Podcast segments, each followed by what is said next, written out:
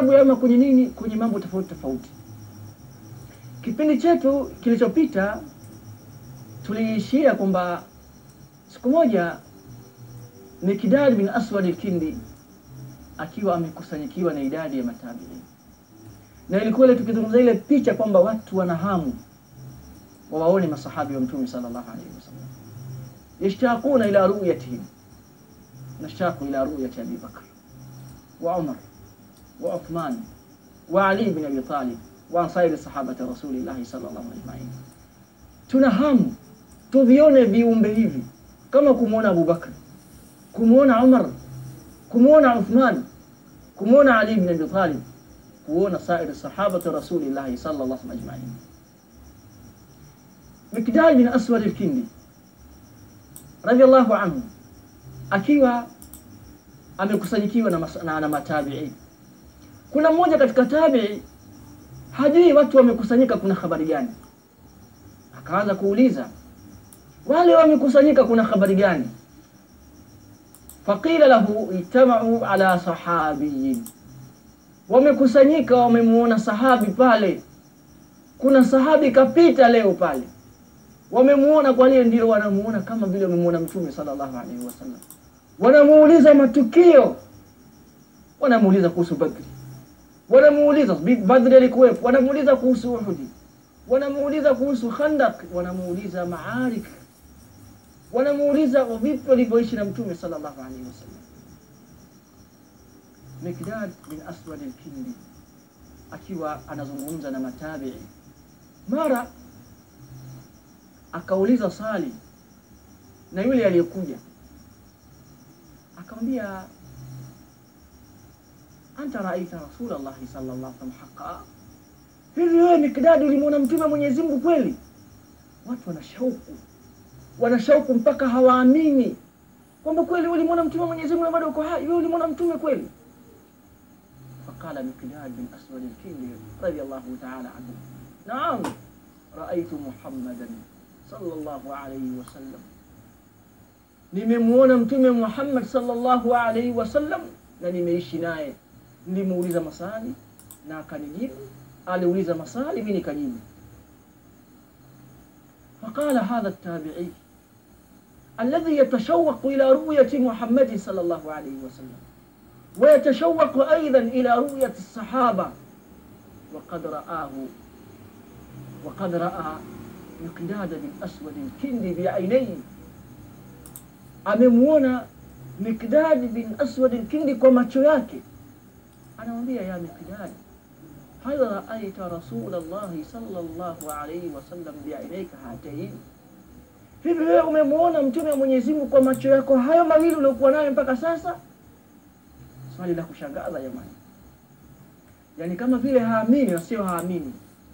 Ni raha ya kuzungumza na sahaba ni raha ya kumuona kiumbe aliyemwona mtume sallallahu alaihi wasallam. Umemwona mtume wa Mwenyezi Mungu kwa macho yako hayo uliokuwa nayo mpaka sasa? Qala naam, ndiyo nimemuona kwa macho yangu haya mawili haya mpaka aliyosema hivi. Faqal, naomba unipe idhini niyabusu macho yako, nipe idhini niyabusu macho yako. Ni furaha iliyoje kuona macho aliyemwona mtume wa Mwenyezi Mungu sallallahu alaihi wasallam najisikia raha leo kuyaona macho ambayo alimuona mtume sallallahu alaihi wasallam. Macho yangu naona vituko tu, naona uchafu. Leo nimebahatika kuyaona macho alimwona mtume sallallahu alaihi wasallam. Idhan li an uqabbilak, nipe idhini nikubusu, nipe idhini niabusu macho alimwona mtume sallallahu alaihi wasallam. Faadhina lah, akampa idhini. Akayabusu. Alipobusu mpaka alipokinai, faqala lahu. Fakaifa sanatum birasulillah sallallahu alaihi wasallam, niambie, hebu mtume Mwenyezi Mungu mlimfanyia nini? Kaifa sanatum birasulillahi sallallahu alayhi wasallam, mtume Mwenyezi Mungu mlimfanyia nini nyinyi? Mikdad Aswad al-Kindi swali likamchosha, hakujua ajibu nini, akanyamaza. Aliponyamaza yule tabii, kutokana na shauku na hamasa aliyokuwa nayo, sema hivi, lau adraknahu, lau kama tungemiliki sisi mtume wa Mwenyezi Mungu, ha Ungejua tungemfanyia nini? Tungemfanyaje? Wajua, si mtume Mwenyezi Mungu asingekanyaga ardhini, ingekuwa tunambeba kwenye migongo yetu. Mtu akichoka apanda mwingine, akichoka apanda kwa mwingine. Ingekuwa mtume Mwenyezi Mungu atembea ardhini mpaka hapo Mikdad bin Aswad al-Kindi radhiyallahu ta'ala anhu, akimwangalia tabiini na hamasa zake za kweli alizokuwa nazo, akamwambia rahimakallah, Mwenyezi Mungu amekurehemu. Mshukuru Mwenyezi Mungu kukuficha katika kipindi ambacho hukujua kama ungekuwepo ungefanya kitu gani. Kisha akamwambia matukio mazito ambayo yalitokeza kwenye kipindi chao, akamwambia ya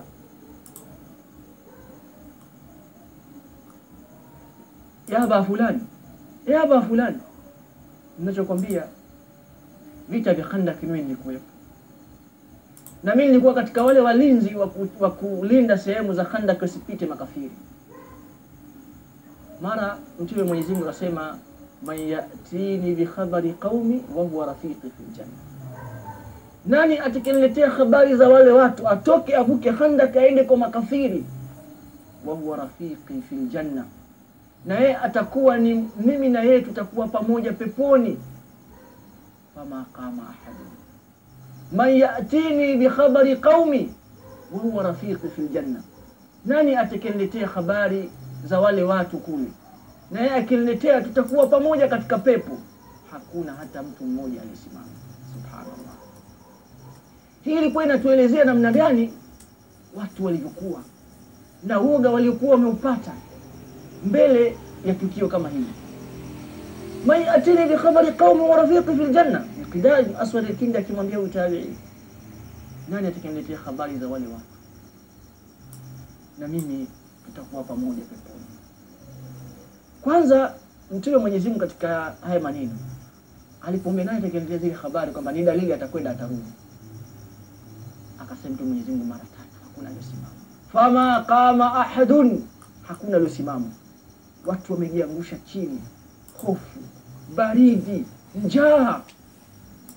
Na kama utakauamini tukio lilivyokuwa zito, soma hizi aya min surati al-Ahzab, wa hiya qawluhu subhanahu wa ta'ala, ya ayuha alladhina amanu udhkuru ni'mata Allahi alaykum, enyi ambao mmeamini, kumbukeni neema Mwenyezi Mungu juu yenu.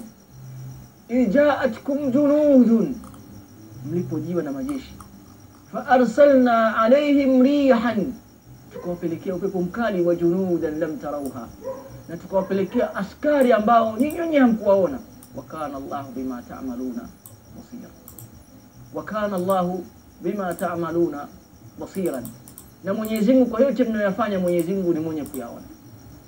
Ijaukum min fawqikum, kumbukeni walipokujieni ilo jeshi likakujeni katika upande wa juu wa min asfala minkum, na lipokujeni katika upande wa chini. Wa izaghatil absaru, macho yakawa yanatazama kama mtu anakufa. Zaghatil absar wa balaghatil qulubu alhanajir, na nyoyo zikafikia katika hanjar mpaka mtu akajihisi anakufa. Watadhunnuna billahi dhununa, mkaanza kumdhania Mwenyezi Mungu dhana. Mbovu mbovu. Watadhununa billahi dhununa. Hunalika btuliya almu'minuna wazulzilu zilzala shadida. Na Mwenyezi Mungu subhanahu wa ta'ala anasema kwamba hunalika, hapo basi, btuliya lmuminun, waumini wakapata mtihani mzito sana. Wazulzilu zilzala shadida, Mwenyezi Mungu tukawatikisa tena mtikiso ambao ulikuwa ni mzito. Baada ya kutikiswa sasa waidh yaqulu lmunafiquna walladhina fi qulubihim maradun ma wa'adana Allahu wa rasuluhu illa ghurura, wakasema alichotuahidi Mwenyezi Mungu na mtume huu ni uongo mtupu. Wanafiki walipotikiswa wakaanza kuwa wasi. Mimi nisiende haraka haraka sana, na wala sijataja yote, nazungumzia baadhi ya mawakifu ya kukuandaa kwamba unapokea kipindi kizito sana cha kuzungumzia maajabu ya hawa watu mpaka mtu Mwenyezi Mungu akamtaja sahabi kwa jina, kumi ya Hudhaifa, nenda kaniletea khabarul qaum, na inshallah kwa uwezo wa Mwenyezi Mungu tutakuja kumtaja katika vipindi vitakavyofuata na tukio hili kwa ufupi. Yule tabii akanyamazishwa na maneno ya Mikdad bin Aswad al-Kindi kwamba si masala kwamba wewe ungembeba mtume wa Mwenyezi Mungu. Mshukuru Mwenyezi Mungu Subhanahu wa Ta'ala. Ndugu yangu mtazamaji, tushike mapumziko mafupi ili tumalizie kipindi chetu.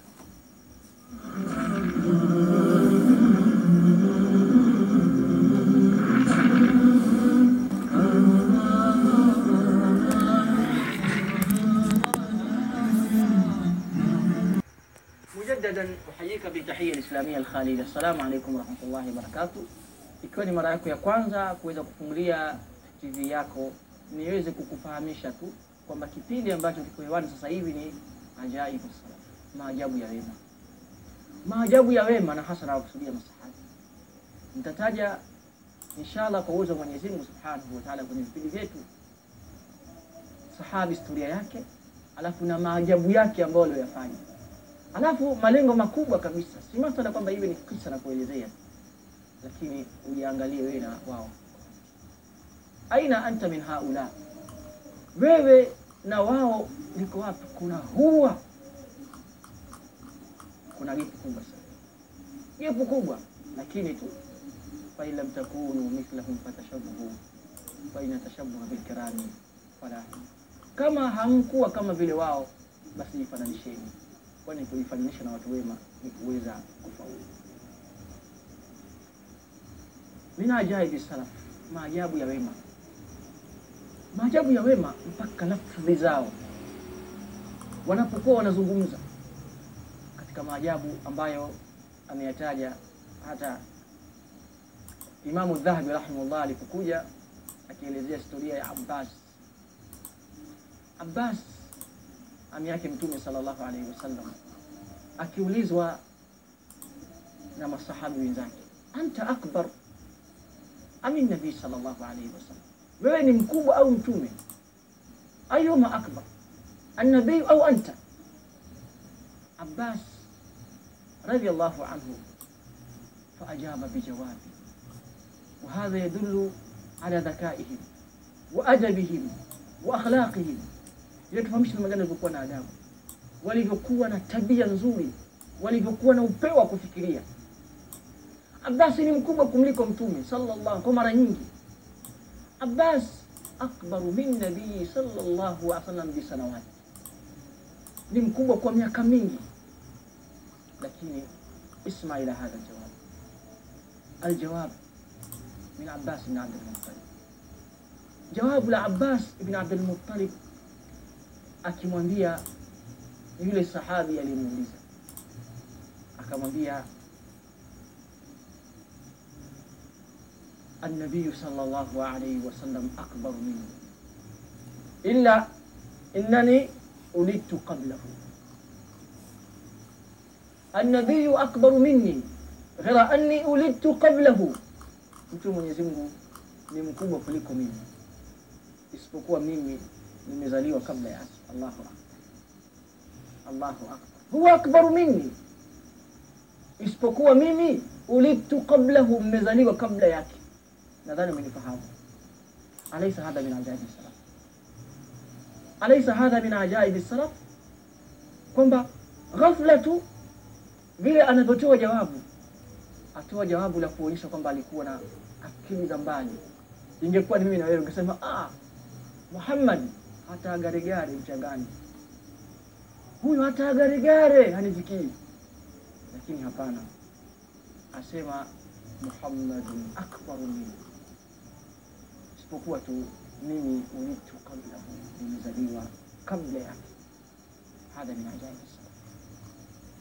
maajabu ya wema, maajabu ya wema katika kuchagua maneno, fi ikhtiyari alfadhi katika kuchagua maneno na insha Allah nitafikia sehemu kutaja ajaibu salaf fi ikhtiyari alfadhihim, kuchagua maneno ya kuzungumza, bali wakati mwingine aambiwa maneno machafu, lakini anarudisha maneno mazuri kama alivyosema Imamu Shafi rahimahullah, walaqad amuru ala safihi yasubuni fakultu thamata la yanini au kama qala yazidu safahatan faazidu hilma kaudu kaudi zadahu ihraku tiba, kila akizidi ujinga basi minazidi anazidi utulivu, kama vile udi unavyokuwa unapokuwa umechomwa unazidi kutoa mafuta mazuri. Nazungumza na kizazi ambacho kiliacha miji, tarakul autar wal ahl, na hakuna kitu kizito kama mtu kuweza kuacha mji wake, kuacha rafiki yake. Mpaka kuna mmoja analia, anasema aina nahari, mchana wangu uko wapi? Mbona siuoni? Au jua langu mimi limekuwa lina kiza. Na hii ni kuto, kutoa picha mtu kaacha mji wake kaenda mji mwingine. Walipopewa khiari baina kuchagua dini na kuchagua miji, wakaona wachague Mwenyezi Mungu, wamchague Mtume sallallahu alaihi wasallam, wakaacha kila kitu. Na hapa insha Allah katika katika maajabu ya wema tutakuja kumbana na kisa cha Umu Salama pamoja na Abu Salama na mtoto wao, safari yao ya kutoka Maka kwenda Madina kumtafuta makazi ambayo kwamba itakuwa watafanya ibada zao bila ya kukera na mtu yoyote. Alhijra wa tarku ahli, wakahama wakaacha miji, wakaacha familia zao, wakaacha kila kitu kwa ajili ya dini ya Mwenyezi Mungu. Bali takutana Suhaib Rumi wakati huo na hama nakimbia, akakimbia akaacha kila kitu kwa ajili ya kutafuta dini ya Mwenyezi Mungu. Bali Suhaib Rumi katika safari yake nasemekana walikuwa wanamlinda, wakamzuia wakamzuia mpaka usiku. Suhaib Rumi akaondoka. Alipoondoka mpaka watu wanaamka, wakamfukuza mpaka fika sehemu wakamkuta Suhaib Rumi yuko yuko masafa ya mbali. Suhaib Rumi akatafuta sehemu ya kijilima akapanda, sema yale mwanjio, mimi nalenga sasa hii mishale yangu yote hii nilikuwa nayo, najua kwamba mpaka ikiisha basi itakwisha na idadi ya watu katika nini, alafu atakobaki mtakuja tutakuja pigana itakalokuwa na nini. Wakamwambia hatuwezi kukuacha bwana, jitana swaduka, umetujia maskini, alafu wahama na mali yako na nafsi yako. Asema kama ni mali, ndeni sehemu kadha na kadha, mtakwenda kuikuta. Subhanallah, lakini mimi lazima nihame walipotajiwa mali akajikomboa, ndio mpaka sema anazuoni sababu ya kushuka kauli subhanahu wa ta'ala, wa minan nasi man yashri nafsahu ibtighaa mardhatillah. Katika baadhi ya watu wanazinunua nafsi zao kwa ajili ya kutafuta radhi za Mwenyezi Mungu. Minan nasi man yashri nafsahu ibtighaa mardhatillah, kuna wale ambao wanazinunua nafsi zao kwa ajili ya kutafuta radhi za Allah subhanahu wa ta'ala. Na hao Mwenyezi Mungu Subhanahu wa Ta'ala, mfano wake ni kwenye Suhaib Rumi, kina Umu Salama na. Vile vile katika mambo ambayo inayozungumza katika wale ambao ni masahabi, katika vitu ambao ni katika ajai maajabu katika hubi nabii sallallahu alaihi wasallam, maajabu katika kumpenda Mtume sallallahu alaihi wasallam, na pia tutakuja kutaja mawakifu mbalimbali katika pindi vinavyofuata, na sijaona mfano kama mfano wa Abubakar Siddiq. Hakuna kiumbe ilikuwa anampenda mtume Mwenyezi Mungu sana sana, mapenzi ya kweli kama Abubakar. Kwanza ukisoma historia ya Abubakar, alikuwa rafiki wa mtume Mwenyezi Mungu kabla hajaja kuutu mtume sallallahu alaihi wasallam. Lakini ngoja nikupe maukifu ya kukuonjesha ili nilikuja kumtaja Abubakar uje ujue kwamba mawaki katika maajabu ulikuwa na maajabu gani. Abubakar anaingia Makka na Mtume sallallahu alaihi wasallam katika fathu Makka mwaka wa nane, wanaingia Makka. Walipoingia Makka kufanya fathu, Abubakri akanamfanyia dawa mzazi wake mzee Abu Kuhafa, akaja. Alipokuja akatamka shahada mbele ya Mtume sallallahu ashhadu an la ilaha illa Allah wa ashhadu anna Muhammadan rasulullah. Subhanallah. Mtume Mwenyezi Mungu sallallahu alaihi wasallam akafurahi sana. Tambia Abubakari, kwani umemsumbua mzee huyu? Ungesema tukamfuata sisi. Fakala Abu Bakr, ya Rasulullah, huyu ana haki zaidi ya kuja kukufuata wewe kuliko wewe kumfuata. Mwisho Abu Bakr kumsikia Bakr atamka shahada, Abu Bakr akalia. Fabaka baka Abu Bakr bukaa shadida, Abu Bakari akalia sana. Faqala Rasulullah sallallahu alayhi wasallam ma yabkika ya Aba Bakr, Mtume Mwenyezi Mungu Abu Bakari, Abu Bakari walizona nini wewe? Kitu gani kinakuuliza Abu Bakari? Abu Bakari mwambia ya Rasulullah, kinachouliza nitamani angekuwa huyu تمنيت أن يكون هذا الذي أسلم أمامك الآن. فقد كنت حريصا على إسلامه لتماني هو يمبين تمك شهادة أبا. أليني أن يكون ولكونا بطبا سنة أسلم إلي بطبا كفر الله أكبر. الله أكبر. أبو بكر فرهاك أنا بطبا إلي كوة shahada ile atamke Abu Talib ili mtu Mwenyezi Mungu afurahi, na wala sio awe mislimu mzee Abu Kuhafa ambaye ni mzazi wake Abu Bakr Siddiq radhiallahu ta'ala, bali katika mawakifu nyingine ni pale mtume Mwenyezi Mungu anahama na Abu Bakr, ahama na Abu Bakr, wanatoka mpaka wanafikia sehemu wakakutana na mchunga. Abu Bakr akamwomba kwamba amkamulie maziwa, akaosha kile kilembe, akafuta mchanga, kisha akamkamulia mtume Mwenyezi Mungu maziwa. Alipokuja akamkuta mtume Mwenyezi Mungu amelala, akabaki nayo ile maziwa, akatafuta sehemu yakapoa, mpaka mtume Mwenyezi Mungu alipoamka akampa maziwa mtume Mwenyezi Mungu sallallahu alaihi wasallam. Maajabu ya mapenzi ya Abu Bakr, anasema fashariba nabii sallallahu alaihi wasallam hatta radit wa fi riwaya fashariba nabiyu sallallahu alaihi wasallam hatta tawait, mtume Mwenyezi Mungu akanywa maziwa mpaka nikatosheka. Allahu akbar, yani kama vile ni mzazi na mwanaye wote wana kiu maji yale yanaona hayatoshi isipokuwa ampe mmoja katika mmoja katika wale ndio wanywe. Mama akasamea akampa mwanaye, lakini mtoto alipokunywa kiu mama kikaondoka. Ndio mfano wa Abubakar, maziwa yale akamletea mtume Mwenyezi Mungu, fashariba nabiyu sallallahu alaihi wasallam, mtume Mwenyezi Mungu akanywa, asema hatta tawa hatta tawaitu, mpaka mwenyewe nikatosheka, kiu kakakatika kiu cha katika Abubakar aliyekunywa ni mwingine. Allahu akbar, aliyekunywa ni mtume Mwenyezi Mungu, lakini Abubakar tayari kiu kimeondoka. Shariba nabiyu hatta raditu hatta tawaitu, mtume Mwenyezi Mungu akanywa mpaka mimi. Ajabu sana, maajabu ya wema katika kujitangaza, maajabu ya wema katika kuelekea kwa Mwenyezi Mungu subhanahu wa ta'ala. Vile vile katika mambo ambayo katika maajabu ya wema ambayo tuliyazungumza ambayo tutayazungumza kwa uwezo Mwenyezi Mungu Subhanahu wa Ta'ala, katika masala ya jihad fi sabilillah, kuzungumzia katika masala ya jihad fi sabilillah, namna gani walikuwa namna gani walikuwa wakijituma, na insha Allah leo tukiwa kwenye kipindi cha pili, lakini insha Allah kipindi kitakachofuata tutataja mawaqif ya wema na tutaanza kwa wale alashara alladhina basharahumu nabiyu sallallahu alayhi wasallam biljanna.